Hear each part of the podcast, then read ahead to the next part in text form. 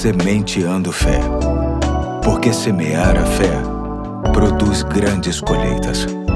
Olá, aqui é o Pastor Eduardo. Hoje é quarta-feira, dia 16 de agosto de 2023, e hoje dou continuidade à série que chamo de Citações de Gratidão, lendo mais uma vez o texto de 1 aos Tessalonicenses 5,18 que diz: Deem graças em todas as circunstâncias, pois esta é a vontade de Deus para vocês em Cristo Jesus. Esta série tem como objetivo trazer citações de diversos autores sobre este assunto tão sério e importante para a vida de qualquer cristão. Começa com uma expressão de Sêneca que diz: Aquele que pede gratidão defende a causa de Deus e dos homens, pois sem ela não podemos ser sociáveis nem religiosos. Mitch Albom revelou: Eu choro bastante se precisar mas depois me concentro em todas as coisas boas que ainda permanecem na minha vida. Ouça o que Henry Becher disse: A gratidão é a flor mais bela que brota na alma. Um devocional chamado Folhas de Ouro certa vez publicou: Foram dez os leprosos curados e apenas um voltou para agradecer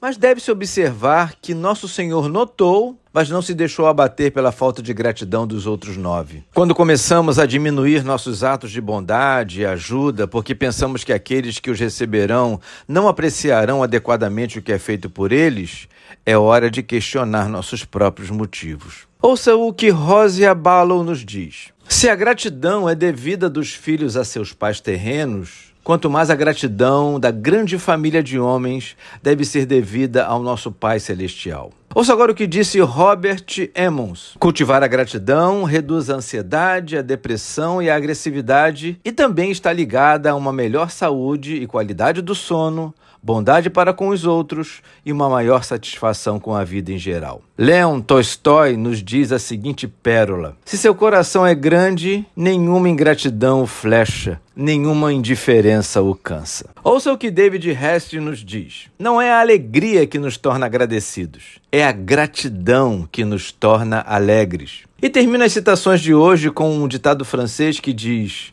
a gratidão é o coração da memória, e com a citação de Ambrose Bierce que diz: nenhuma obrigação é mais urgente do que a de retornar agradecimentos. Bom, hoje eu fico por aqui na esperança de que tudo que ouvimos aqui hoje nos traga um dia cheio de gratidão e até amanhã, se Deus quiser.